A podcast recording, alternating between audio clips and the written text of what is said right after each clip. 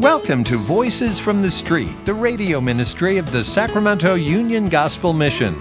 Prepare your heart for laughter and tears as we share the unpolished stories of the homeless and hurting, hope and transformation.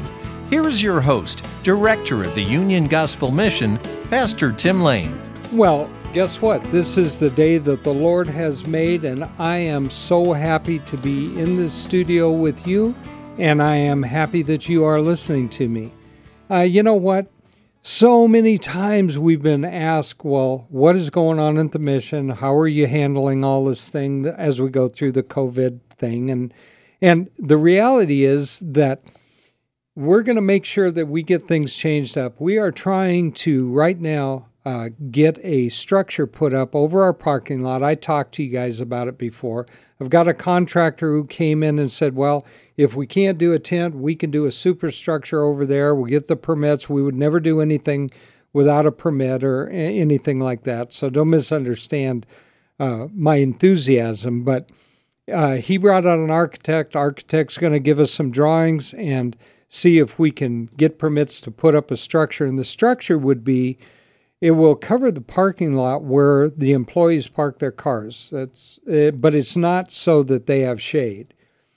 Uh, what we would do then is in the evening time, we would have all the cars out of there. And if we were unable to open up our sanctuary to the homeless, what we would do is we would put some tables. I'm in the process of trying to find some fold up tables that are like the, uh, you know, they're smaller. They're only a couple of feet wide or 18 inches or whatever, because you're only going to be able to sit on one side of them. And then if we can put those out in the parking lot, even without the superstructure out there, if we can do it on nights where the weather is okay, there's not a lot of wind, you know, not a lot of smoke or anything out in the air, then we can we can have some of our guests, the homeless folks, come in and hear a message. So you might ask, well, why is it that we want to try to do it that way? Well, it, it's not that I want to try to do it that way, but we can't get them into our sanctuary right now and have enough capacity to get most of them in there. Now, does that mean we're not feeding them? No, it doesn't mean we're not feeding them at all. We feed them a hot meal every single night, seven days a week, every single night of the, the year. We are continuing to give them hot food. But you know, it's like when people ask me, and I was talking to Steve, the producer, and Ann a few minutes ago, and, and the reality is that people will ask, is there a spiritual, what is the spiritual component to what you do? And, and actually, that's the incorrect way to put it.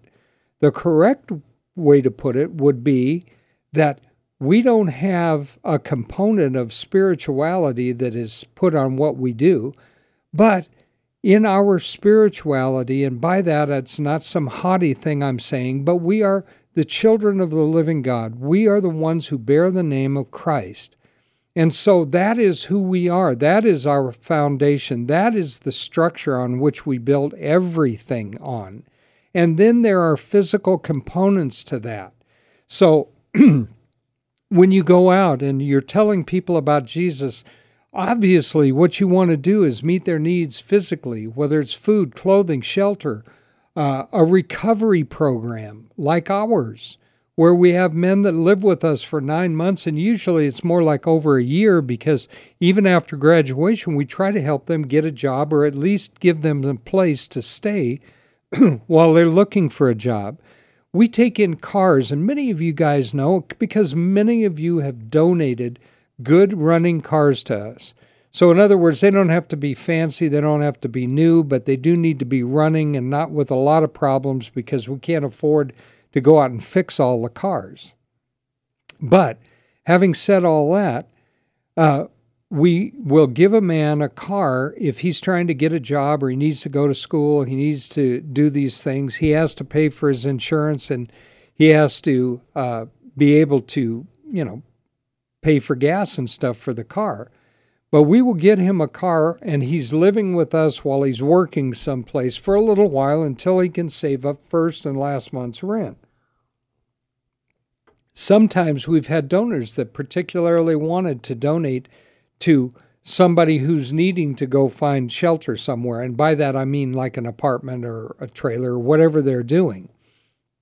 So for us, the foundation is Christ Jesus. And the structure that we're building it on is all the physical things that we're trying to do. So right now we're giving them the food and we're giving them the clothing and we've got showers that have been open for them all the way along. We're trying while we've been closed down and we're we're not closed. We're just had to close some of our services primarily the the preaching of the gospel. But even at that, we pulled a big screen TV out on the porch while they're getting their food, we have a pastor, uh, different pastors who have a tape. As well, how old am I? It's not a tape; it's a thumb drive that's out there, and there is a gospel message going out. But that lacks the intimacy of an actual pastor and his people coming out, as I did for years and years and years, uh, to be with the people, to pray with them, to talk to them, to do those things. And so we want to get back to as close to normal as we can. And I think pulling the tables and chairs out there, and I want to get that done as soon as possible. I'd like to get that superstructure up even faster if we can than, than a month or two. But I don't know what that component looks like. But once we get this up, then the next pandemic or the next reason or the next disaster inside the building or whatever happens, we'll be able to take everybody outside, preach the gospel message, keep everybody safe, and and do what we are called to do, and that's present the good news of Jesus Christ because that's what the gospel is. The good news that, yes, you sinned against a holy God, and the only reconciliation, the only pavement for that was supplied by God Himself. Jesus Christ hung on the cross, died, rose again. And how do we be included in all that? We come in faith and we come in repentance, and God does all that work. And so that's where we're going with the mission right now. We are trying to get back into full swing now, even if we were able to let people in, we're remodeling the dorms where the guests from outside stay. And that's going to take a few months for us to do. And so the construction guys are going to be working as hard as they can to get everything fixed up so that we can at least get that part of it going. Then the next thing will be the dining hall, in which case, if we could get a structure up so that we can we can feed them outside underneath a, a roof, that would be excellent.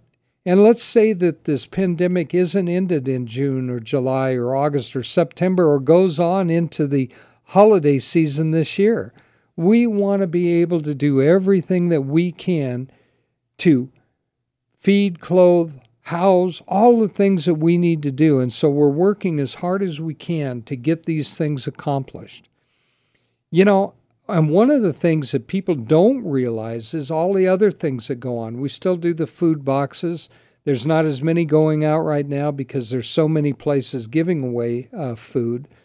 But the problem is that food boxes really need to be better regulated.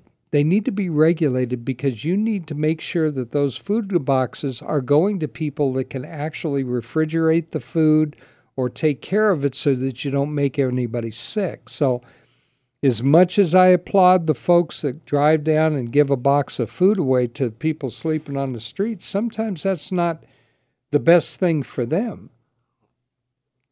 So, having said all that, there is so many things that go on at the mission, including and and certainly the prayers that go out to all the people that need our help, to all the people that need prayers, all the broken people and to our 24 guys, we don't have 24 right now, but we're getting better every day.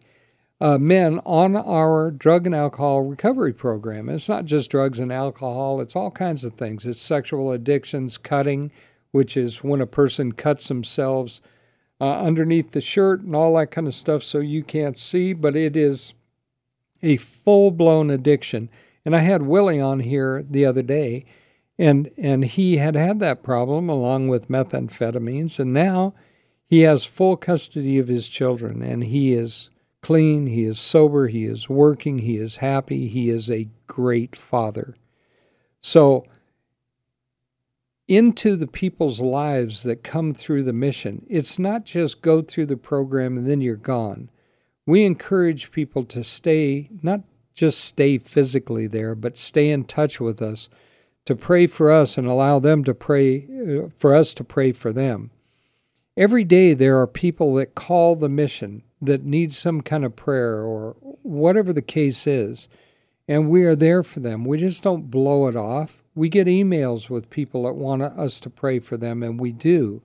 Most people never even realize that along with all the individual prayers that are going on at the mission, there's a corporate prayer that we do every single day. We gather around a table, all of those that can, and we offer up the prayers for things that God has laid on our hearts, people have called in for, uh, friends have, have talked to us about. And we do that every day. A friend of mine that I used to work with years ago, uh, and I'm going to leave her name out of this because I don't want to embarrass anybody or anything like that. This is a private thing. But she called and she was absolutely heartbroken and sobbing and, and overwhelmed because she she said, I'm praying every day, I'm praying every day. But her daughter, uh, who is uh, pregnant, the baby is kind of undersized and now they found out that she has a tumor. And so they have to go in and they have to get to the tumor and they're not giving the baby great odds and they're worried about losing the mom and they're they're all these things. And so we talked, we prayed, we went over some scripture. You know, I was grateful to hear from her today that things have not changed. You know, there's no change in status at all. I was thrilled the other day when she said her daughter said, Mom, it's in God's hands, because praise God, it is in God's hands. And so, no matter what the outcome is, we know that God is wholly just and He loves His people. And so she called today, and she didn't call today for me to give her scripture or to console her or to do any of those things. She called to to see how I was doing. You know, she she wanted to know if I needed prayer and how I was going, and how things had gone uh, in this last year with the loss of my wife and all those kind of things. And so I could hear in the voice that God was working on her heart. And so my request for all of you is everybody at the mission is praying for her, and I would like all of you to pray for her too. And again, I'm not going to mention her name, but guess what? The God we serve knows her name, and He knows what you'll be praying for. I'd also like you to pray for myself as far as the mission goes, that the directions that that I bring the mission to are are godly decisions that I don't step out just thinking what I think is right, but I actually seek the face of the Lord and I do every day to find out what He wants me to do at that mission. And do I believe He answers prayers? I do believe He answers prayers. Do I believe He guides our path? I do. Uh, I don't hear an audible voice from God. I don't hear God saying, Well, Tim, I want you to do this, or I want you to do that. But Throughout the day, when you're in prayer and things are coming up, you start to see the hand of God guiding you in the paths that you need to do, the places you need to go, and the decisions you need to make. We always want to be good stewards of God's money and responsible to the donors who who have you guys have been amazing. I mean, I think we talked about it on air before and certainly I've talked about it to other people when we were told, not by this radio station, by the way, but by another entity that does our mailings, that we really need to, through this time, we need to let everybody do know about the COVID and how it's affected us and all those kind of things, and really, really uh, let people know and make sure that they're giving. I was greatly offended by that. And I said, we are not going to advertise that way. We didn't do it on the radio uh, station. And by the way, again, I want to reiterate I'm not talking about radio people here because none of them said that to me.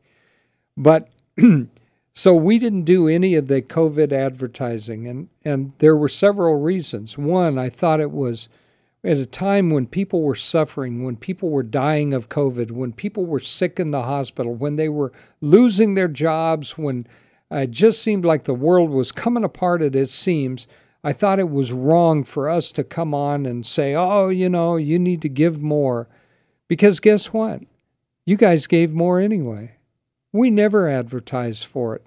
And we never, we never ever once said that, uh, like so many were doing, uh, we're being instructed to do.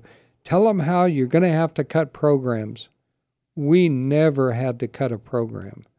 As a matter of fact, we we are able to start to remodel a very the building which really needed remodeling. It really needs help. And we were able to start that and because we you guys have supported us all these years, we're able to do some of these things. You know, we went out and we told them uh, that that we're going to start a capital campaign, at least a matching fund campaign, because we had some donations that people had already uh, wanted to pledge without us asking. They came up with this, and so when we get that campaign going, guess what? We have seventy thousand dollars to match the funds. These people said we will give this much, and it's a matching fund thing. That's great, but am I trying to break your arm to get you to give? Absolutely not. I don't want you to do anything that God doesn't lead you to do, and I really mean that. I, I have given uh, very few, but I've given tithing sermons where I've told people that, you know, if if you tithe to the church, that's excellent. And by the way, you can't tithe to the mission. You can only tithe to a church. You can give us a love offering if you want, but tithes were really meant to be to your local church. And we don't want to rob the local church of their of the blessing that you would bestow on them or that God bestows on you when you give. But I still pastor a small church too. Uh, it's pretty small because I'm not able to be there through the week and stuff. So, you know, I mean, I have the mission and that's primarily where I am. But here's the deal. If if you're, and I've told us many times, if you're reaching in and you're starting to draw out your wallet because you feel guilty, you think, oh gosh, here he is, he's asking for money again. Then I've told people, if you pull out your checkbook and you feel like that, put it away. If you pull out your wallet and you're getting uh, your money out of your wallet and you feel resentful for it, don't do it. Don't do it out of a sense of guilt.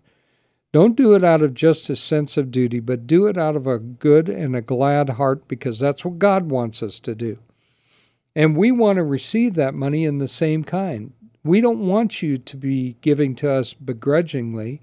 We want you to, to give to us because you feel that God is drawing you to do it and you're behind what we do. And and trust me, I know everybody makes mistakes, everybody you know, may not do it exactly the way that everybody else thinks you should do it, but trust me, we do everything we do prayerfully. We are seriously trying to obey what the Lord wants us to do. And we want to do it with glad and happy hearts too. Just like when we're facing tomorrow. We're facing tomorrow, not just tomorrow, but in a you know general sense tomorrow that we want to do exactly like God instructed Joshua to do when Moses had passed. He said, I want you to be courageous, be very courageous. You know, don't turn to the right or to the left, but be be sure to to follow all the statutes that God had given to Moses. And so Again, we don't want to even do that out of a sense of guilt or any of those things, but out of a glad heart, a happy heart. I get to follow Jesus, not I have to follow Jesus. I get to pray. I don't have to pray. I get to read my word. I don't have to read my word.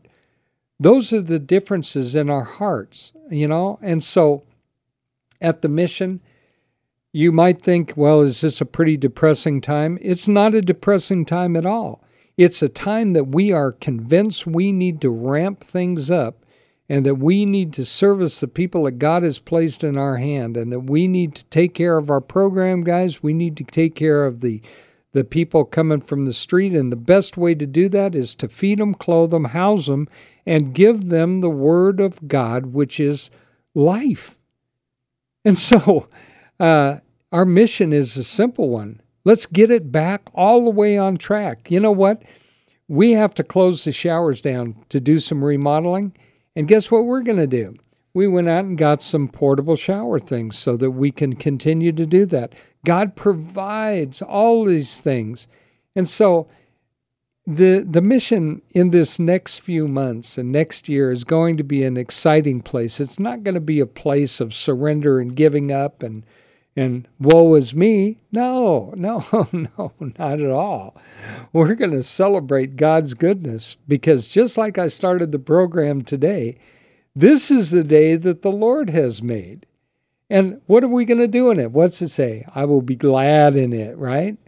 And so I came to the radio station today. I was I have some guests that I want to bring on the radio show, but they couldn't make it today.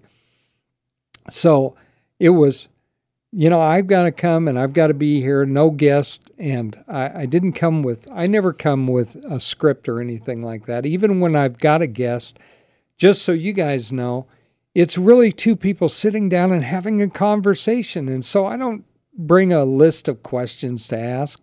All I do is sit down and I ask the first question on my mind. They answer it, and that leads me to the second one. And so, you can't do that just out of out of a rote sense. Well, I got to go to the radio station. I got to have that that show on today.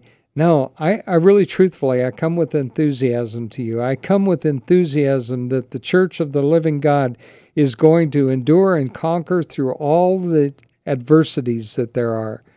Uh, guys, I, I just think that if you're sitting at home and you've been cooped up and locked up in home and you're you're going, wow, the, the world is just turned horrible. Well, guess what? The people of God have within their power, they have the power of prayer. Have you been praying about it? Have you been praying with excitement, enthusiasm, belief that, that God can change things in a heartbeat? You know what? It seems like so many times God moves slowly, but when He moves, He moves like lightning. And the reality is, He doesn't move slow. He's waiting for the right time always to do what He's going to do in His will. We need to give up this thought of, of that somehow we're going to figure it out. We're not going to figure out anything. But guess what? God's already got it figured out. So listen, my friends, I truly am so happy that you tuned in today. And I want to encourage you and I pray for you guys. I'm out of time right now, but I just want you to know that you guys are prayed for. And we pray for every request that comes to us. We pray for it. We got a great big whiteboard up there that we write names down on.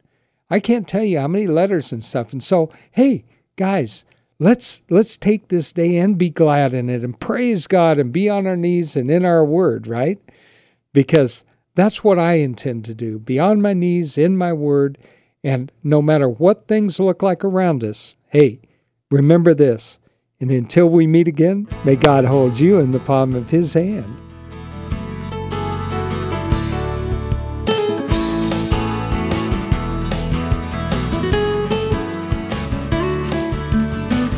You've been listening to Voices from the Street the radio ministry of the Sacramento Union Gospel Mission.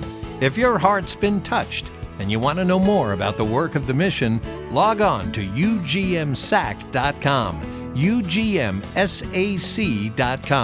To donate clothing, food, time, or financial help, call 916 447 3268. 916 447 3268. Thank you so much for listening. Join us again next week at the same time for Voices from the Street.